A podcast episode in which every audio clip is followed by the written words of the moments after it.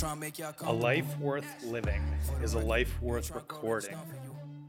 Keeping a journal is one of the best things that you can do for getting clarity on who you are, figuring out your goals and where you want to go, and having a story of your own that you can pass on for generations or simply for reflecting on yourself.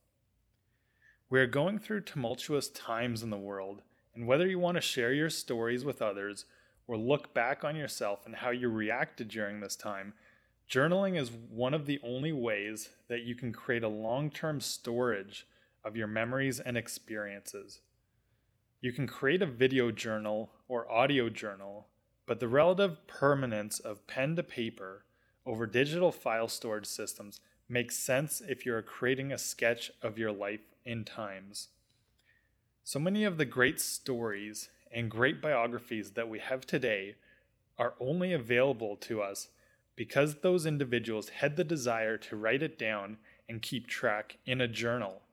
Look at Leonardo da Vinci, who strung massive tomes to his belt so that he could carry his journals and notebooks with him wherever he went. Or Marcus Aurelius, his private diaries became meditations, one of the very best texts on Stoic philosophy today. Anne Frank's diary, we know, became a heart wrenching experience of life in hiding during Hitler's reign in World War II.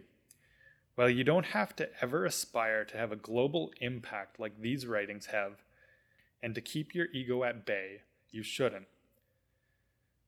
These are just a small sampling of the meaning that has been brought to the world through individuals taking the small step to create the habit of externalizing their thoughts and memories on paper.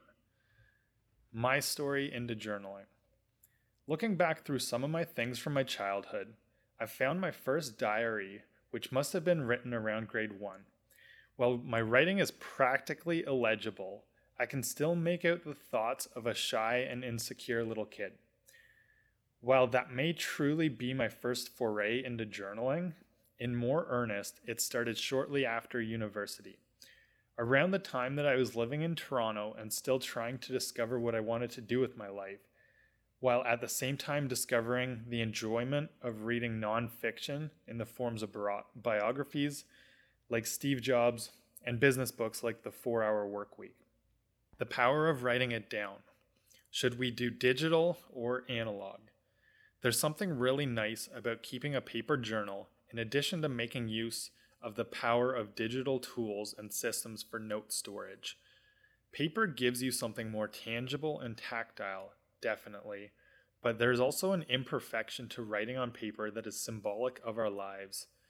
The perfection of a clean slate on your tablet or computer leaves little character and personality, something that is longing from much writing today when all of us are trying to win the game of catchiest headline. So even if you mostly keep your notes digitally to save paper and reduce your ecological footprint, try to write something down on paper each day, even if it's just a single line of what your experience of the day was. If you feel the call to adventure, that your life is destined for greatness, I strongly urge you to write about your day and write about your experiences through life new to journaling, remember the gap.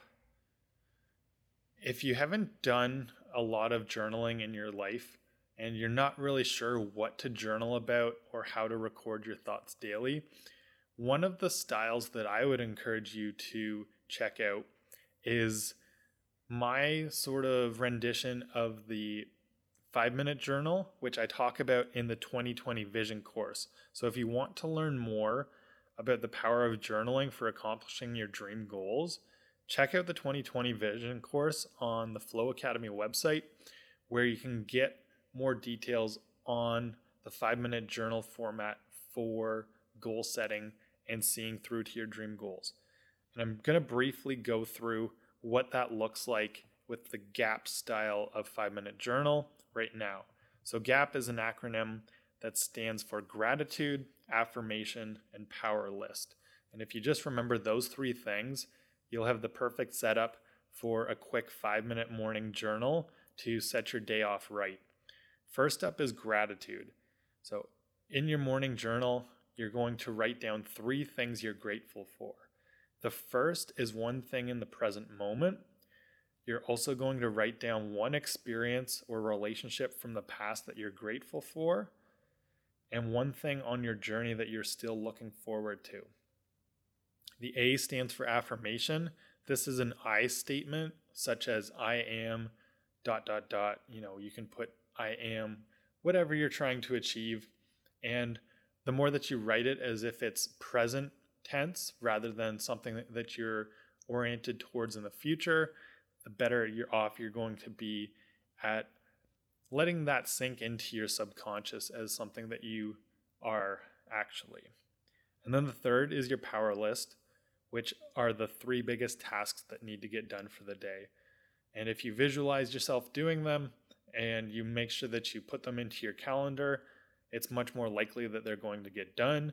Remember, the important thing here is that you want these to be the biggest tasks, the things that are actually going to make progress for you and your dream goals.